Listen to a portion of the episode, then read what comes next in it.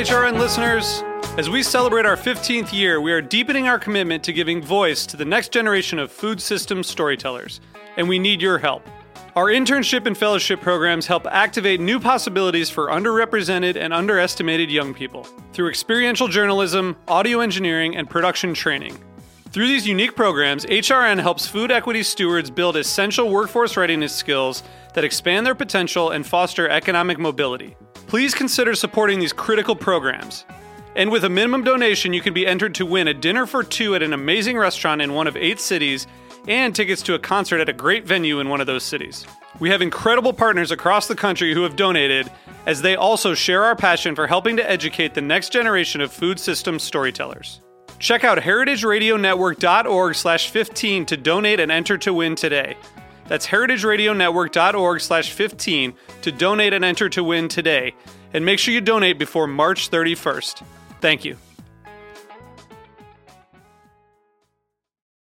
This episode is brought to you by Escape Maker, hosting the Women in Food and Farming Festival on May 8th and 9th. Learn more at womennourish.com. This week on Meat and Three, we're celebrating the food culture of South Carolina with its chef ambassadors. Oh, I'm super excited that it's soft shell crab season. Those little suckers are delicious. People think, oh, a tomato is a tomato. No, there is a, a good tomato and a bad tomato. So when they come to, to Hampton or even, uh, you know, even in South Carolina, you can really find uh, incredible ingredient. We started getting lettuce from Micro Leon Farms in Conway. He's it's a, a super sweet family that runs that little farm. Tune in to Meat and Three, available wherever you get your podcasts.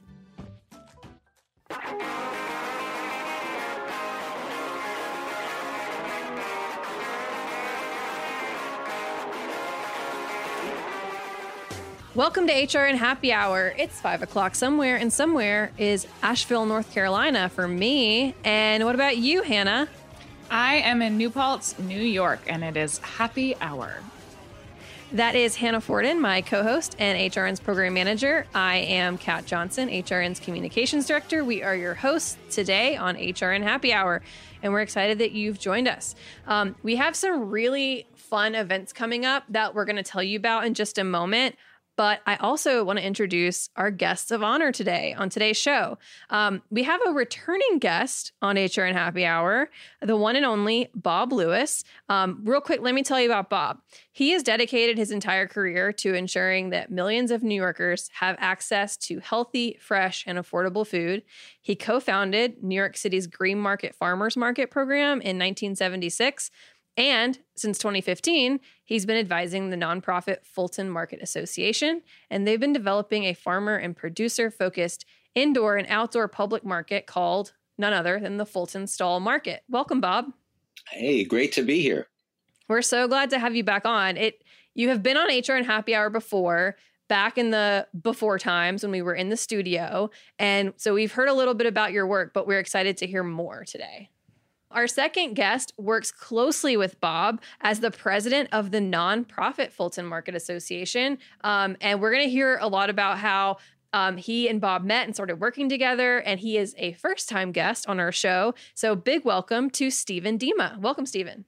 Thank you very much. That's a, lovely in- introduction. I've not quite had one like that before. We're super excited to talk to you both. no, no one's been excited to talk to me for, for quite a while.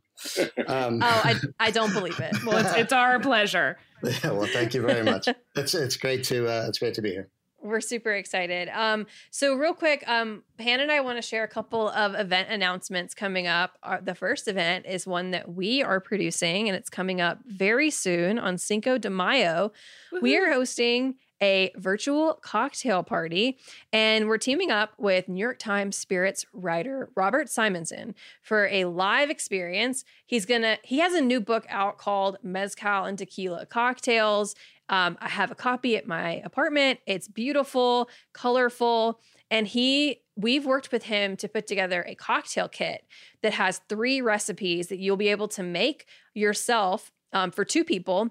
And while you make them, you'll be able to tune into our event where he's going to talk to Sother Teague. We're going to have appearances from other hosts on HRN, from Agave Road Trip, from Cooking in Mexican from A to Z. So you'll get to hear more about this brand new book that just came out while you make cocktails from the book. So it's going to be a blast.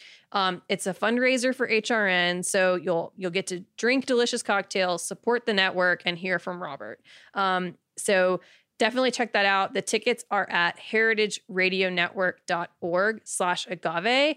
And then Hannah's going to tell you about how to make this event even more special.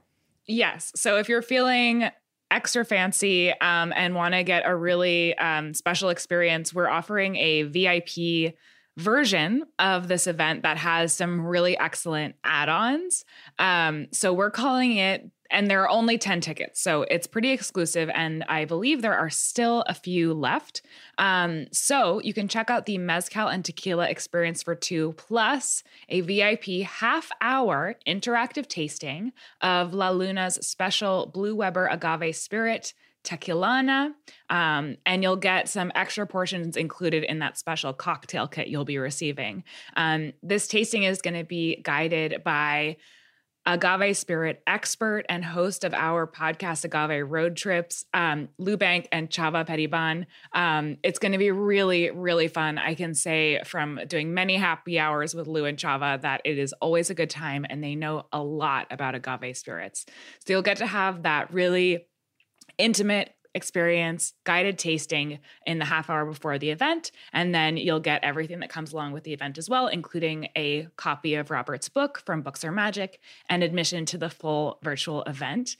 Plus, you'll be entered to into a raffle to win a private tasting with um, the team from Agave Road Trip. And you can invite up to eight people. So you'll get entered to win that. And since there are only 10 households participating, um, your chances are pretty good. So, again, like I said, there's a limited number of these VIP tickets. They're going to be excellent. Um, so be sure to check those out and book them as soon as you can. You can go to heritageradionetwork.org slash agave, like Kat said, to buy your tickets. We hope to see you there. Get them, get them soon. Um, one other event that I wanted to shout out is coming up um, a few days after our agave event, and um, it's sort of related to our guest today. Um, Fulton Stall Market is is partners with Escape Maker, who are dear friends of HRN, and they have a Women in Food and Farming Festival coming up on May 8th and 9th. That's Saturday and Sunday.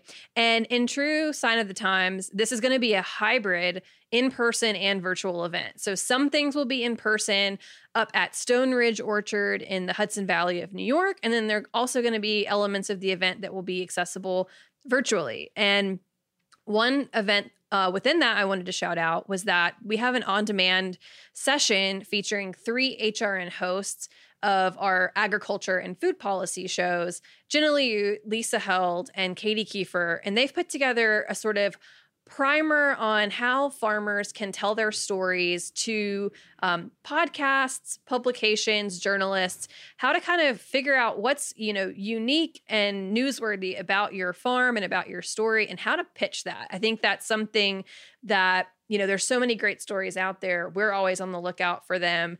But sometimes farmers it's not like the highest priority thing for them. Um, so we want to be able to kind of give them a few tools to to be able to successfully pitch and and not take up a whole lot of time to do it. So make sure if you're in farming or you work you know in food farmers markets and in spaces adjacent to those that you check out um, escape makers women in food and farming festival uh, may 8th and 9th and that you can learn more at womennourish.com that's womennourish.com okay so many events coming up. It's really exciting. It is. I It know is spring exciting. is here. Yes.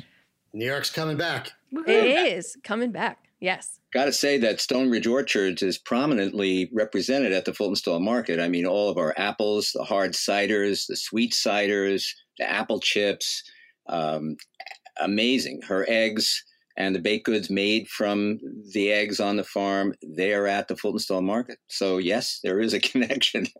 We know we know Elizabeth Ryan for a very long time. As a matter of fact, we're we're um, with Escape Maker. Uh, there's a lot of events uh, going on at the at the farm. It's beautiful there. 115 acre farm apple orchard. It's it's gorgeous, and uh, we have a number of events going uh, going on throughout the summer. Uh, one one, if I may, I'm, I'm kind of excited about it. It's called Out with the Family on July 17th, and it's partnered with the Hudson Valley LGBTQ Center. And uh, it's going to be a, a, a daytime, day long family event celebrating family and community. And we have uh, headlining that day Amethyst Kia. Uh, and uh, she will um, close out that day. So I thought I'd be an up. up you were going on about events, you got me excited. So I just uh, you, you primed me to sort of to do a little promotion, if that's okay. That's fantastic. That's absolutely great. Yeah. yeah, Hannah, that's all in your neighborhood, so you'll I have know, you'll have I'm- lots to do. My calendar is filling up. My goodness. which is great. Which is great. Yeah, it's been it's been a little bit open recently. I don't know about you guys.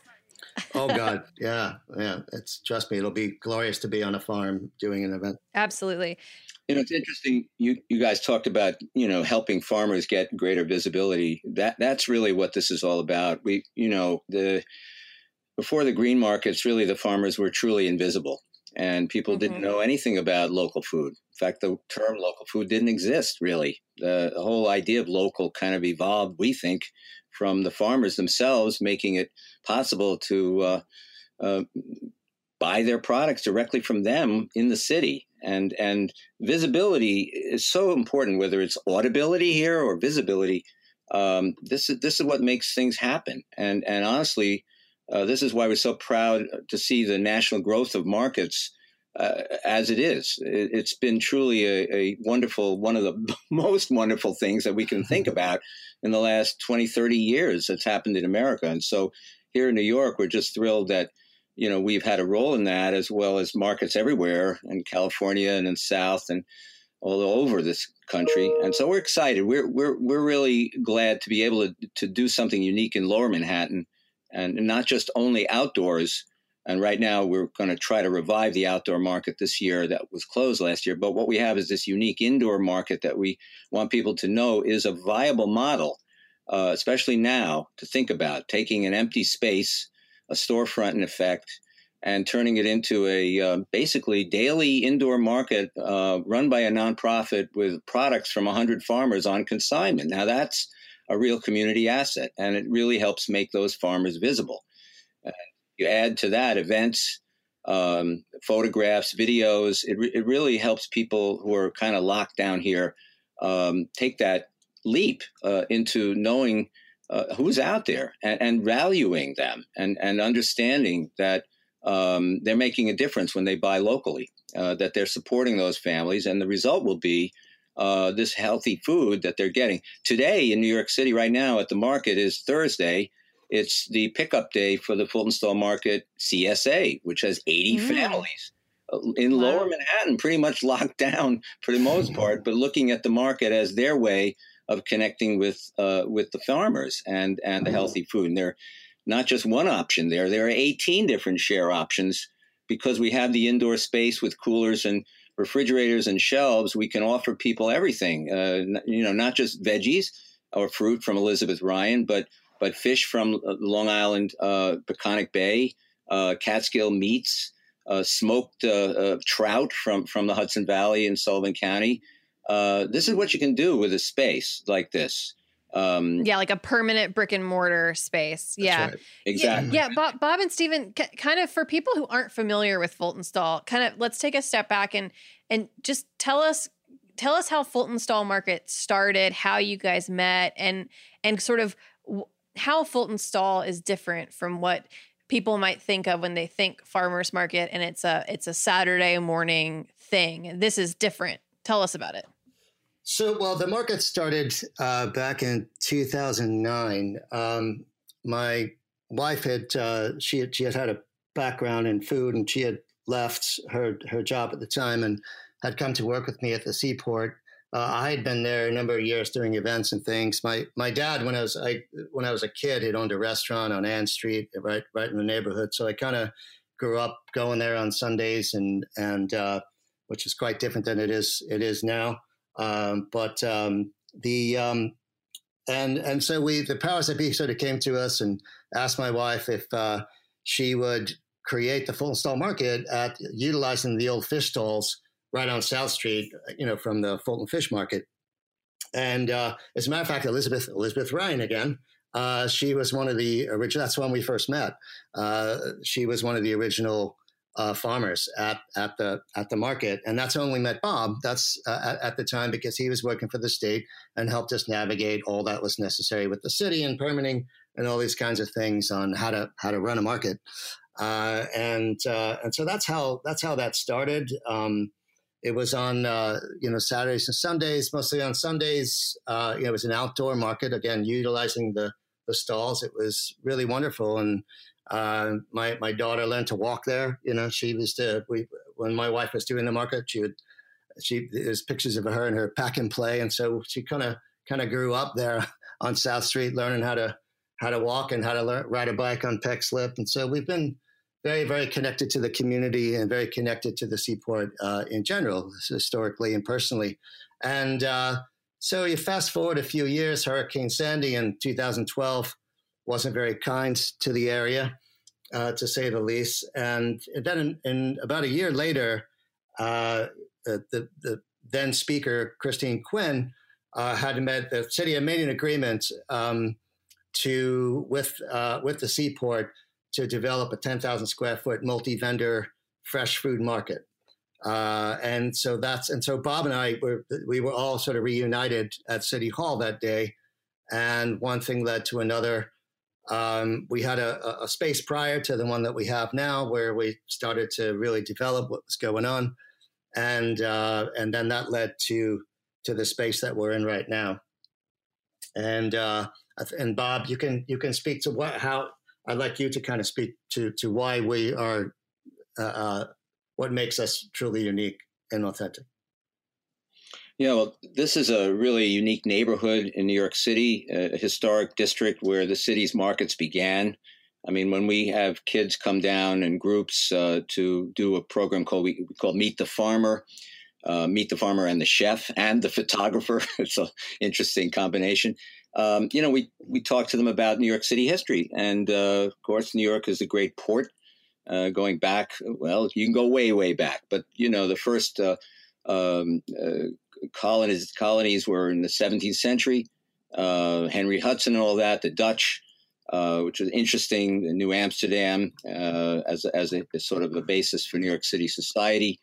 the trading post and so on. The markets were established in this very district um, and this the, the, city was lined with ships, and the ships needed to be unloaded, and they were unloaded, and stores were kept in these buildings, and and this was the working port, of which there's a small remnant at the seaport now, at the South Street Seaport Museum, a couple of ships there that harken back to those days. Well, this is a really important district, and it's been protected by New York City uh, historic districting.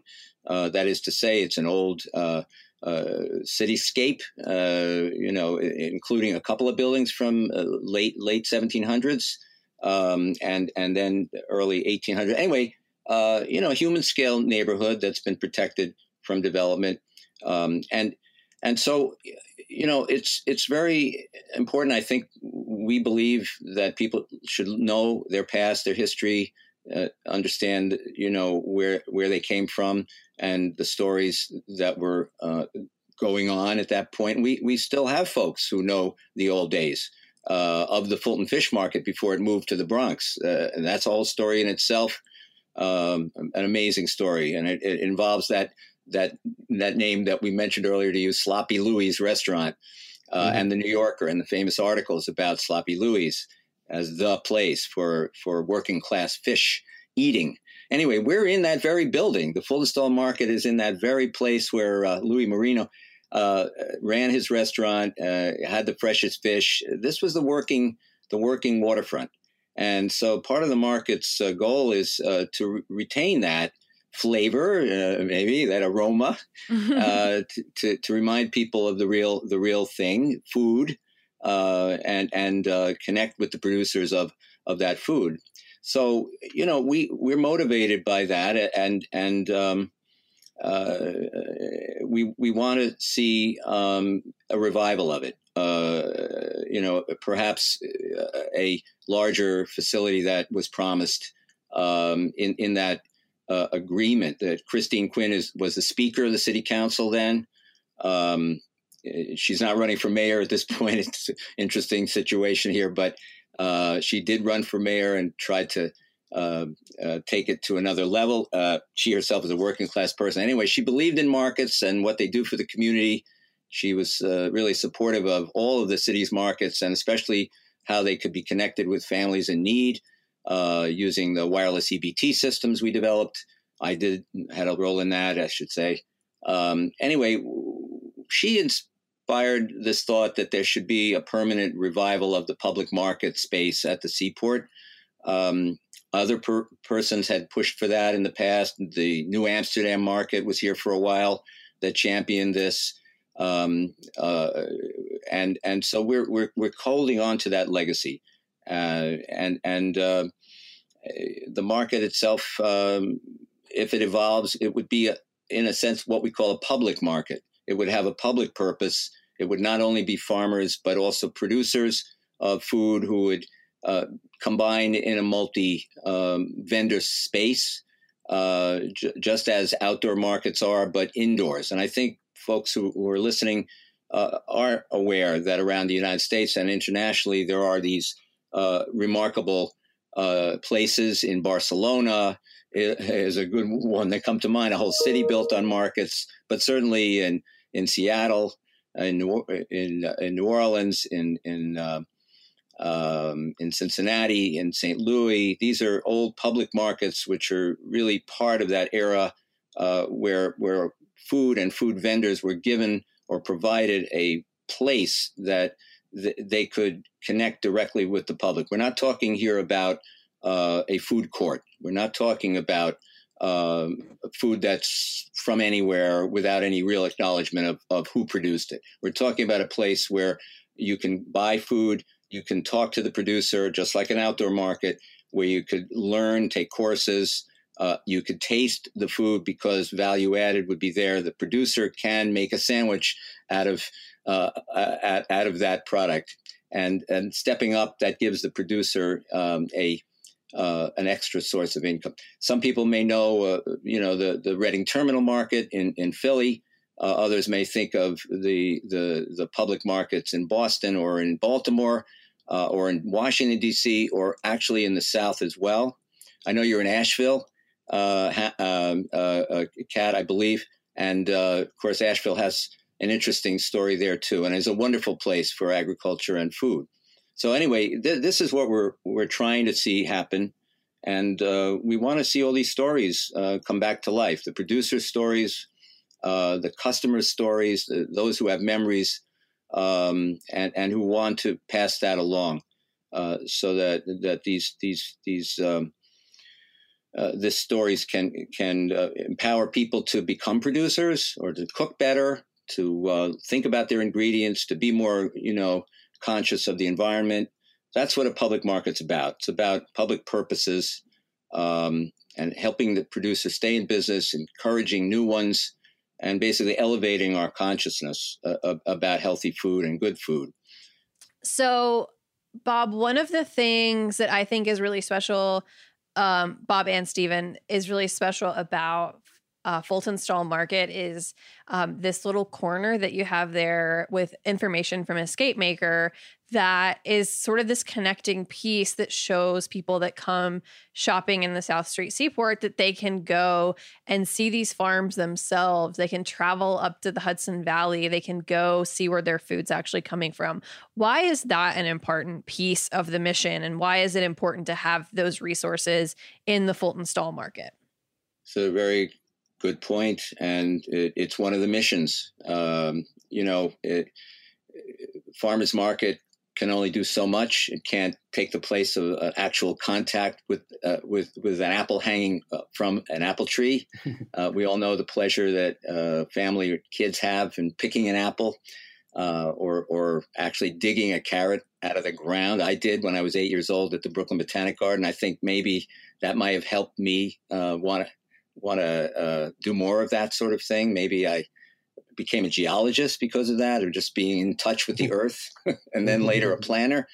Uh, but I think that that no child left inside idea, I believe in strongly, is, is part of the reason why we, we want to see people visit the farms and not just shop. I think that's essential. And and of course, if we're going to get people to explore the idea of, of, of a rural life um, and and producing something, that is essential. So uh, yeah, we wanted to have a corner in in, in the market for that. Um, call it whatever you want. In Italy, it's agriturismo. Uh, it's part of life in Italy. Uh, you know, you go to the, the cheese uh, farm, uh, the, the, the dairy in in the summer. You, you go to the winery. Uh, this is essential. I mean, and and they yeah. culturally, we we are still new in this agritourism. That sounds like a strange kind of word, uh, kind of a portmanteau or something. I, I don't know, but um, it's essential. Uh, we also, during this pandemic, have been able to put farms online, you know, so the Fulton Stall Market website, uh, due to a little funding from USDA uh, through Kale and, and, and us, uh, enabled us to create some sub web pages for each of the farms. So during this period, uh, sounds like that commercial about traveling in, in uh, Scandinavia. But during this time, you know, it's possible to sort of virtually travel and, and click and discover a farm and, and see a video that the farmer made, uh, uh, uh, by, with, and maybe plan that trip that, that we're talking about now. Um, but but I think people are beginning to do that now, and so, for example, the Women in Farming Festival is a good example, good place to to to go uh, and feel what it's like to be on that land uh, and to meet Elizabeth Ryan and see what a Renaissance woman really is like yeah. uh, in every respect. So, anyway, there, there's a very important question. Thanks for asking it. Yeah, it's important. The connection is in- incredibly uh, important. You know, you talk about, uh, I wasn't as fortunate as Bob to, uh, um, uh, to, to, to, what did you pick carrots and things? I've told you this story before. I, I, you know, I, I grew up in Brooklyn and we, never really traveled upstate, and you know we got apples from you know from the A and P, and and uh, it took me when I was 19 years old, uh, going all the way to England for a trip, uh, and ending up uh, staying with a farmer in the north of England. Uh, I was I was fascinated. I, I couldn't. It was mind blowing to me, and it's mind blowing to think about it now. Uh, at 19 years old, I was it, it, blew my mind that I could pick a pick a piece of fruit from a tree and eat it. And it's something that I, I never, ever, ever, ever forgot. And uh, I have I have a, a, a nine year old and an 11 year old. And I think the thing that I'm grateful uh, for the most is that they're surrounded by um, such great influence. Uh, uh people like Bob, my, my wife and her and her business partner own a, a, a shop in, in, in in Brooklyn, and and it's just it's constantly being educated about uh, food and food systems and where your food comes from and healthy food and it's it's it just it sounds silly but you know i see other kids and i i i, I just feel really fortunate that um, that I've, I've I made that connection because I could I could have gone through the rest of my life never having picked an apple from a tree. And it sounds ridiculous but it's it, it's very true. And the other thing I wanted to say about Italy was uh, just to go back because I do think that a part of the market is uh, for for for us is uh, all the things that Bob mentioned, but it's also it's also a way to it's also about preservation of things that are uh, meaningful and soulful in life, especially in New York City. It's very very important, and uh, especially in the area, to have a market.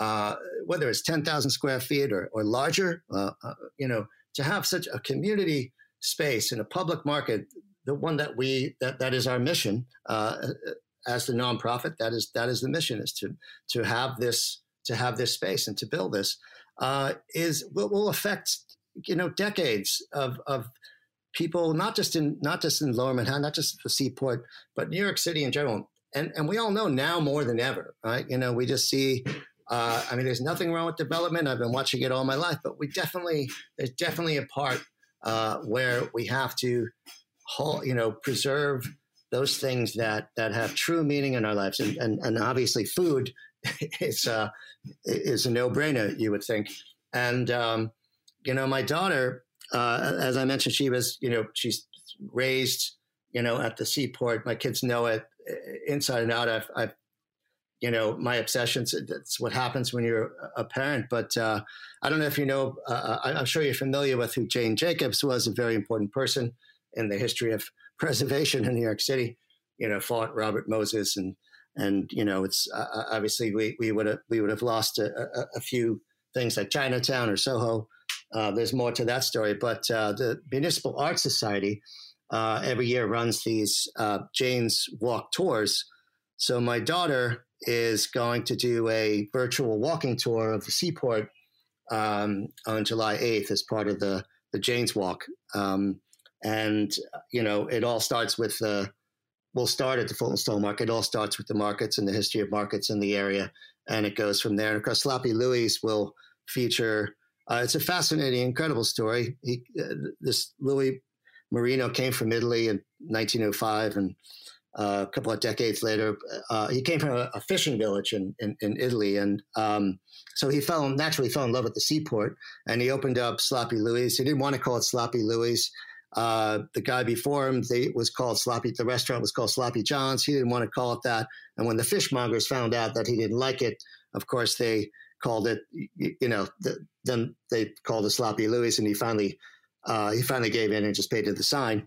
But um, it was a it was a place where the, the, the fishmongers would they would give Louis all their catch of the day, uh, whatever it was, and it was really for their own benefit because he would he would make them whatever they wanted and try out new recipes and all this kind of stuff. So it was it was it was kind of a selfish thing on their part, but uh, you know it grew to this beloved restaurant.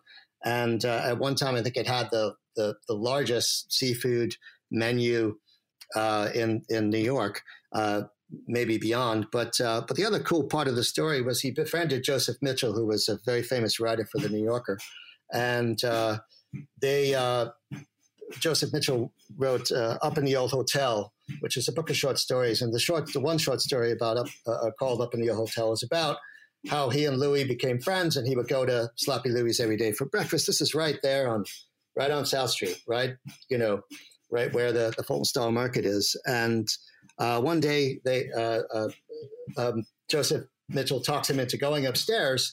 because Louis had never been up there. it's an incredible story. I won't go into all the details. But the fascinating thing is, is that when we talk about preservation and history and why these things are important, how it connects to food and stuff, that uh, what the, you know, the, the old hotel, the old Fulton Ferry Hotel, was upstairs. This was built before the Brooklyn Bridge, so you get a, an idea of the timeline. And it's still there are pieces that are still there uh, as part of the, the South Street Seaport Museum. Right above us, there's a, an elevator shaft uh, that Louis and and uh, Joseph Mitchell wrote up in uh, in the early fifties. Um, it was a, a, manual. You know, you pulled yourself up with a rope, which was kind of part of the story because Louis was afraid to go up there, and Joseph Mitchell talked him into it. But it's uh, but the history of, of the seaport is uh, and food is is really fascinating, really important to preserve these things. And um, we we sort of promised you that we would we would tell the story of Sloppy Louie's, and and it closed. It was around for many many years. Uh, his nephew. Uh, I mean, it closed in. Believe it or not, it opened in 1930, I think, and closed in 1998, yep. which is just just mind blowing to think about. Um, and well, uh, I think it's a I think it's an interesting story because it kind of illustrates how all of these food kind of um, what we consider to be like different industries like restaurants farms, fishermen, like all these industries are actually really, really interconnected and they That's can't right. survive without one another. And I kind of want to leave on that note um, to go to break because when we come back, I think that's, I want to talk about that and in particular how how the pandemic in the past year has really illuminated that fact. So um, let's put a pin in that and when we come back we'll talk a little bit more about sort of what the last year has been like for fulton stall market and the community of farmers that you work with. So Stay tuned, we'll be right back.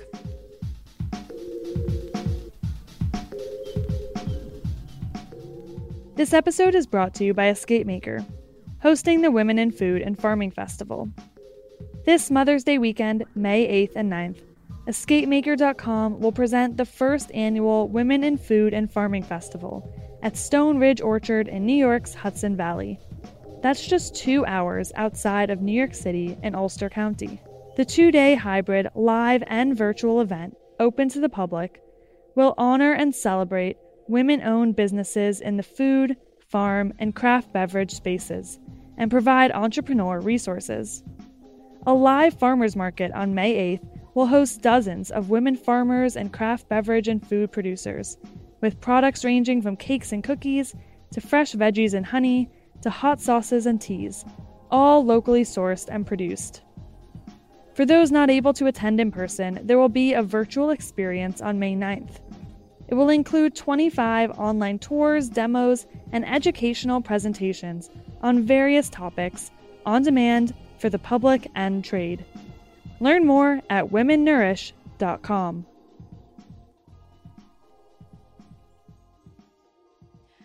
Welcome back to HRN Happy Hour. Um, I'm here with my co host Hannah, and we are joined by two guests today from um, the great borough of Manhattan. We have Bob Lewis and Stephen Dima, who have worked together um, for many years um, on the Fulton Stall Market, which is in South Street Seaport.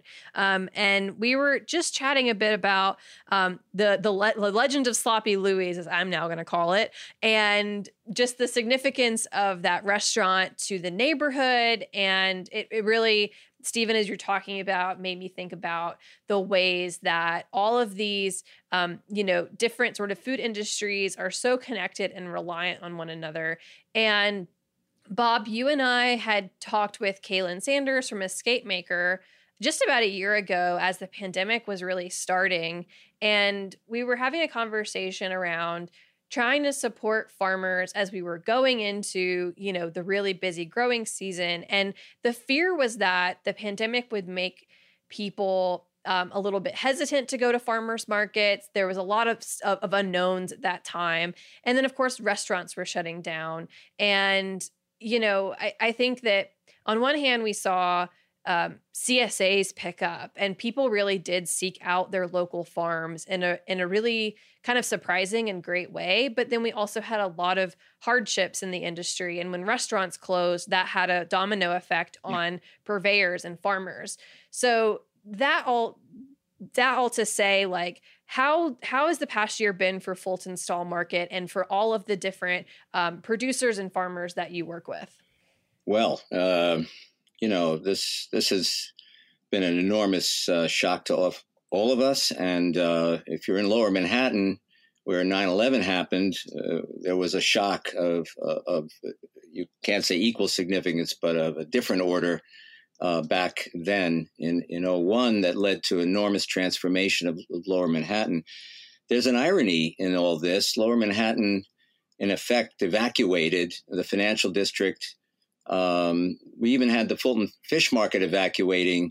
Um, uh, you know, after that, in 2005, moved to the Bronx uh, uh, for reasons that were long in progress, uh, having to do with trucking access and so on, and uh, improved sanitation for the fish and so on. Because remember, this is an ancient market, 130 years old, operating on the street. But Lower Manhattan went through such a shock. Um, what happened is the revival of residential in Lower Manhattan uh, through incentives. So what you have is, a, in effect, a return to the residential neighborhood uh, that it was when it when it was founded as as the beginnings of New York City in the Dutch Village of all things. And the irony, of course, with the pandemic is people stayed at home. Uh, um, if if they couldn't leave. So you have both an exodus from Lower Manhattan of people who moved totally out of the city. You you have people who hunkered down in in high rise buildings and ordered in, and you have an influx of people who find that Lower Manhattan's actually almost like a village, and and, and it was with the curving streets a village back in the Dutch era compared to the rest of Manhattan with its big long grid, uh, which was imposed on the city in in, in uh, 1811. Um, so, you know, we, we've had an interesting experience. Uh, the CSA that we started um, back in uh, 17, 2017, has actually grown because people do want to lock in their local food if they can, and it's convenient. Um, the the folks who ordered uh, uh, for for on their way home to to uh, to to Brooklyn or elsewhere, New Jersey, from their offices. Well, those folks disappeared because they were no longer commuting to to Manhattan, but they were replaced by more locals who uh, wanted to, to, do this. Um, the place, you know, like New York City as a whole, you know, initially felt like a ghost town back then, certainly a year ago.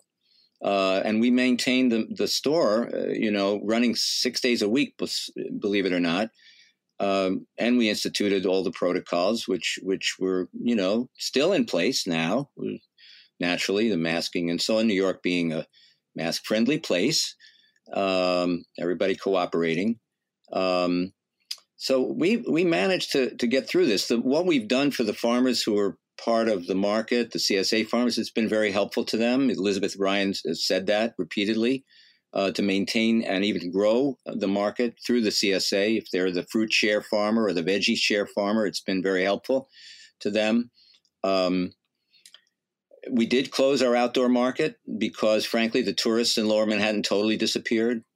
Most New York tourists disappeared. It's beginning to rebound. Uh, day trippers who took the ferries to visit Lower Manhattan, they pretty much disappeared. So really, we couldn't really run an outdoor market like we'd run on the weekend um, to serve those folks. And, and let's face it, it was an unusual kind of outdoor market, not the conventional uh, farmers market, because it was uh, le- less produce and more specialty items, more startups, a lot of women entrepreneurs whose products are in the store now. Um, but we couldn't run that. So we did we did stop that. We did maintain the storefront, the the indoor market with products on the shelves and coolers. Uh, the CSA ramped up. Um, we really had to stop the workshops that we were doing with schools and families, cooking classes, and so on. Obviously, um, those are all in person. Um, it was wonderful to to do that, teaching uh, kids to cook with their parents and vice versa. and uh, and the visiting of classes to meet farmers and and uh, look at the murals around the seaport. We have a, a wonderful series of murals of full scale. Um, uh, black and white photographs of organic farmers of the Hudson Valley from the from the book uh, "Organic Farmers and Chefs of the Hudson Valley" by Francesco Mastalia. I really suggest folks look that up. It's out of print, but we still have copies. It's a marvelous uh, uh, uh coffee table book, you want to call it, but it has essays for each of those hundred farmers about why they're organic, as well as the chefs. And so that photographer, um, we couldn't do those workshops with the kids, but you know, working with Kaylin, that's why we wrote this this little grant uh, to get some funds so that we could do some of this stuff online, which is actually why we're online today, uh, talking with you, and uh, being able to kind of contain this, uh, maintain it, I should say, uh, and keep up these connections is what we wanted to do. We also just did our work to um, try to promote the safety of outdoor markets. Outdoor markets, in fact, were always the safest place to shop from the beginning, from from last March.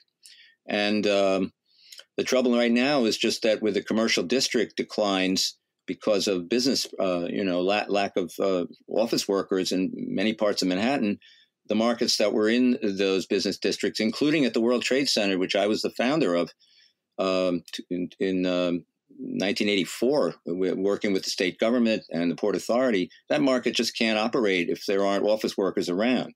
So it's the residential markets that are that are successful now, including our the Fulton Stall market. Um, and all I can say is, if you have an indoor location and it's winter, it certainly helps Hence the idea of a storefront market, a nonprofit, a public market with more space. I mean, that's a big deal to, to be able to create a revival of that around the country, whether it's small or large, would be a really amazing step that we could take on behalf of farmers everywhere. And uh, I love to uh, try out new things and and and explore to see whether they can be replicated. And I believe this can be. It, it takes a uh, a community that cares, a, a, storefront that's available, free or inexpensive, a nonprofit, uh, community group or other who sympathizes with the idea. Uh, but it takes more than just a once a week operation. This is a full time job. And I never ever thought in my life as a geologist, a planner, that I'd be running with Steve and my, my colleagues on the nonprofit board a, a real store. I mean, and, and, and, uh, and then adding all these components. Never thought I'd be doing that. So now I know what it's like. Well, we we know a thing or two about nonprofits, and it's not you know not the same type of nonprofit, but I, I do know that there's always something more to be done. Like the work is absolutely never done. yeah, and everyone finds their way there circuitously. I think is a is sort of a beautiful thing about the food industry is um, it'll draw you in no matter what you think you're going to do with your life. And and and it has and we have hired uh, you know we have a wonderful staff of about uh, seven uh, folks women and who are in the food business. Uh, they're either uh, you know they were budding chefs or already chefs or entrepreneurs and you know they're they're we're we're supporting them. And and then their their motivation is carries on in the way they they they speak with CSA members. Right now I could say at this very moment today uh, there's folks coming in and talking with them about, you know, um, uh, and they're they're finding their product for them. You know, whether it's the fish share or the or the or the the smoked share from the Catskills or or the cheese share, and they're talking about it and they're they're motivated. This isn't just like a store and where the unfortunately the the staff may not be motivated. It, it, it it's almost like the market, the farmer's market, where the farmer, of course, is motivated because it's it's her product or his product. Mm-hmm. Um, so that that's why we, we love this, and we want to you know see it grow. And we can't forget our lovely chef Bob, who uh, lives on the Wavertree, who comes over every morning and bakes and cooks all kinds of uh, delicious things. Paul Dorr, it's um, yeah, and, and I would say he is lovely. I mean, you know, this is a mariner from Maine who ran a series of small restaurants on the coast of Maine, and uh, and you know, with his tattooed um, ta- arms and uh, um, his bow tie, uh, he's dapper uh, when he wants to be, and sort of grizzled when he wants to be, and uh, uh, kind of sometimes very, very poetic and sometimes very taciturn turning out, getting up in the middle of the night, coming is the shortest commute. He he he comes down the gangway of the mm-hmm. Wavertree. Uh, he's a he's a full time employee of the Seaport Museum, but in this part time life of waking up in the night and baking over at the Fulton Stall Market, he he has added a very special aspect, to, uh, you know, to what we're doing. And and he's not an employee. You know, this is like a farmer with the products being on consignment. So we we've sort of accrued uh, a wonderful array of folks who are sharing their talents yeah. and enthusiasm. And he's one of two is. chefs. We we have a second chef, a woman. Yeah, that was one of my favorite parts of when we visited the market. Was his food was really really great. um, I really enjoyed it. Real comfort food. Yes, definitely. Well, my last question for the two of you before we run out of time today. I mean, this has just really flown by. Is you know what what do you envision as like you know, as we come through this recovery time period from the pandemic. But looking forward, you know, five, ten years, what's your hope and vision for both the Fulton stall market and then what, you know, other other cities or neighborhoods could do to kind of build their own similar, you know, brick and mortar public market? Well, look, we we're seeing you know new federal uh, initiatives on infrastructure, or at least the words. Uh, we're seeing um, an important uh, awareness of, of food access, hunger, anti-hunger, anti-poverty strategies. Um, you know, I've spent my years with the state ag department, you know, trying to, uh, you know, you know, in a sense, create equity um, uh, and encourage folks who who one way or another have not had access to anything, whether it's a school garden to get kids engaged really early on, or it's the you know use of the of the food stamp program, the SNAP program uh, at markets, and ex- extra incentives uh, like in the New York City Health Bucks program, where you get um, a, uh, 20, uh, a, a forty percent bonus if you if you use EBT. Uh, those are things that we, you know, on, on the on the level of legislation, that's, important food policy issues, and that's just sort of urban rural connections. Well, infrastructure is a big deal. Nutrition and nutrition programs is also a big deal. They go together. I think, you know, I would like to see, and, and I'm familiar with efforts around the country. A lot of efforts have to happen locally. Um, uh, you couldn't have things happen unless a village or, or a town or a county or a city uh, understands the value of public markets or farmers markets or both. Uh, they have to say okay. There has to be legislation that makes that legal. We, we did that in New York a long time ago. It's not private use of public space; it's public use when you have a farmers market. Uh, those things have to be in place. Uh, there have to be, you know, state interest in in this urban-rural link. Uh, that that has to include incubation facilities for entrepreneurs in cities, uh, women and minorities in particular, quote unquote minorities. Um, this is very important. We're doing this at the Fulton Stall Market where those products can be showcased at the market. So there's this umbrella of, of, of sort of policy that needs to occur. I mean, that's why we, we really connect with Farm Aid. We're really involved and volunteer at Farm Aid every year. Uh, and they're not the only organization we care about nationally. There's a lot of organizations working on this sort of thing. We care about the watershed and what happens in in the in the Catskill region because the city gets its water from there, and food and water are in a sense the same. They're the same essential uh, uh, as essential as each other. Food shed is is is no different from a watershed in that it's an essential item that cities have to think about. So all these these policy issues need to be in place, and we need people to initiate these kinds of things locally and then in their state government. And then, of course, if there's federal legislation that enables things to occur, like the WIC Farmers Market Program or um, the Senior Farmers Market Program, these support markets wherever those markets are, so long as the state takes an interest in that program, that has to be advocated. So, on that level, you know, we care. I think, you know, some of this infrastructure is critical. We, we, we would love to see um, a, a, re, a refocusing uh, of cities on uh, what I would say are public markets, the public interest in public markets, uh, so that whether it's an outdoor market where public space is revived, just the way the restaurants are reviving in New York City through the use of the of the streets, it's very important whether it's bike bike paths connecting to markets or schools and markets. Uh, you know, there's no there's no uh, way we we can have this interaction with urban and rural unless unless cities say that's an essential part of their future. The the idea of sustainable city, you know, it doesn't exist unless you have a, a regional awareness and and an actual practical ways that the, that the farmers can feel uh, they can make it in, in the city. That's what happened at Greenmarket and and and back in in, in Berkeley back in the day. Uh, when when the farmers were invited in and and and and they appreciated that. So that's the thing. As far as the Fulton Stall market, yeah, if we if we ultimately uh, could um, could find that that uh, 10,000 square feet that was promised um, by uh, the city council back in the day that was included in uh, the the uh, land use uh, obligation for the revival of the seaport.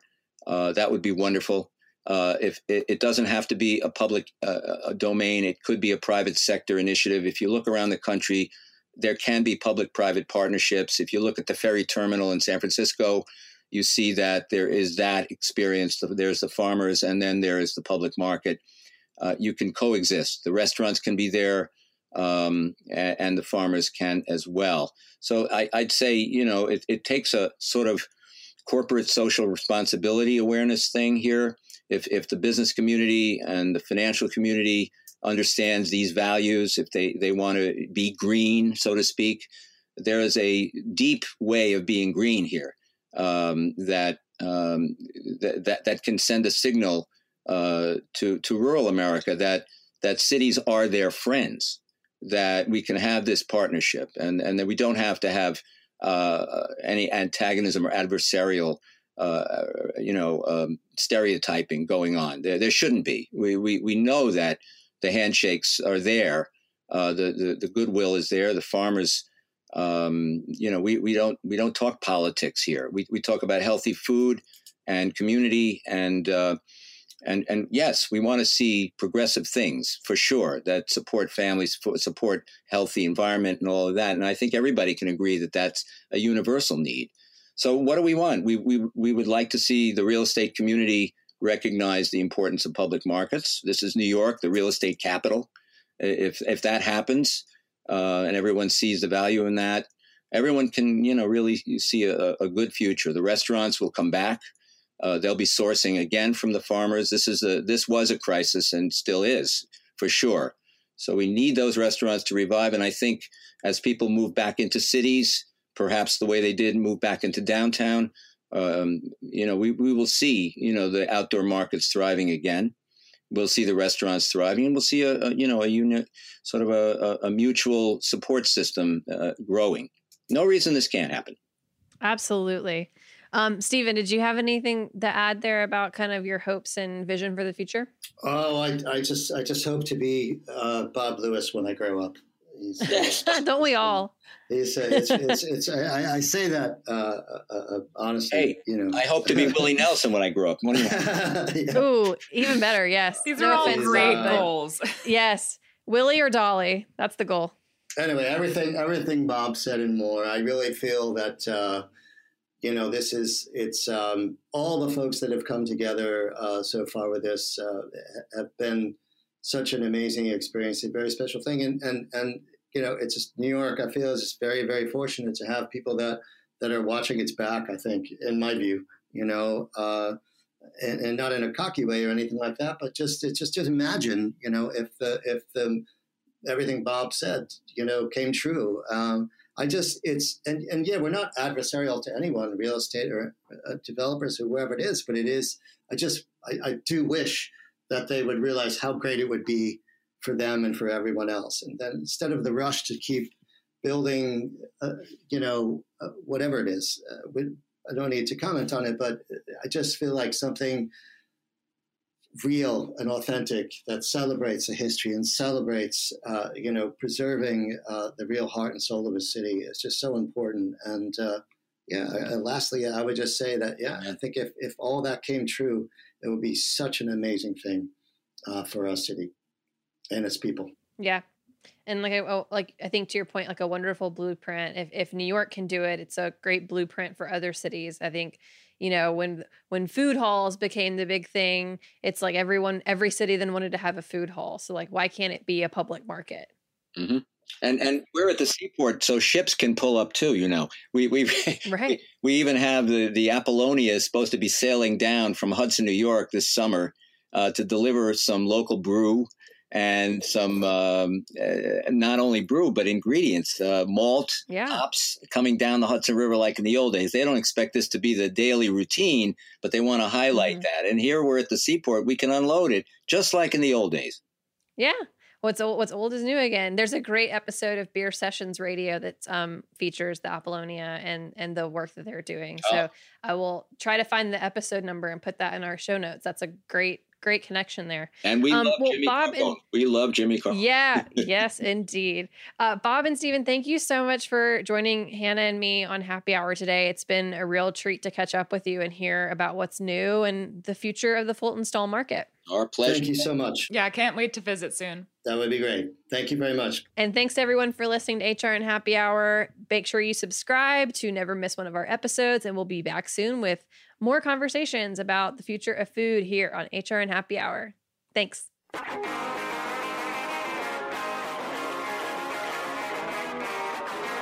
HRN Happy Hour is powered by Simplecast. Thanks for listening to Heritage Radio Network, food radio supported by you. For our freshest content, subscribe to our newsletter. Enter your email at the bottom of our website, heritageradionetwork.org. Connect with us on Instagram and Twitter at heritage underscore radio. You can also find us at facebook.com slash heritage radio network. Heritage Radio Network is a nonprofit organization driving conversations to make the world a better, fairer, more delicious place. And we couldn't do it without support from listeners like you. Want to be a part of the food world's most innovative community? Subscribe to the shows you like, tell your friends, and please join the HRN family by becoming a member. Just click on the heart at the top right of our homepage. Thanks for listening.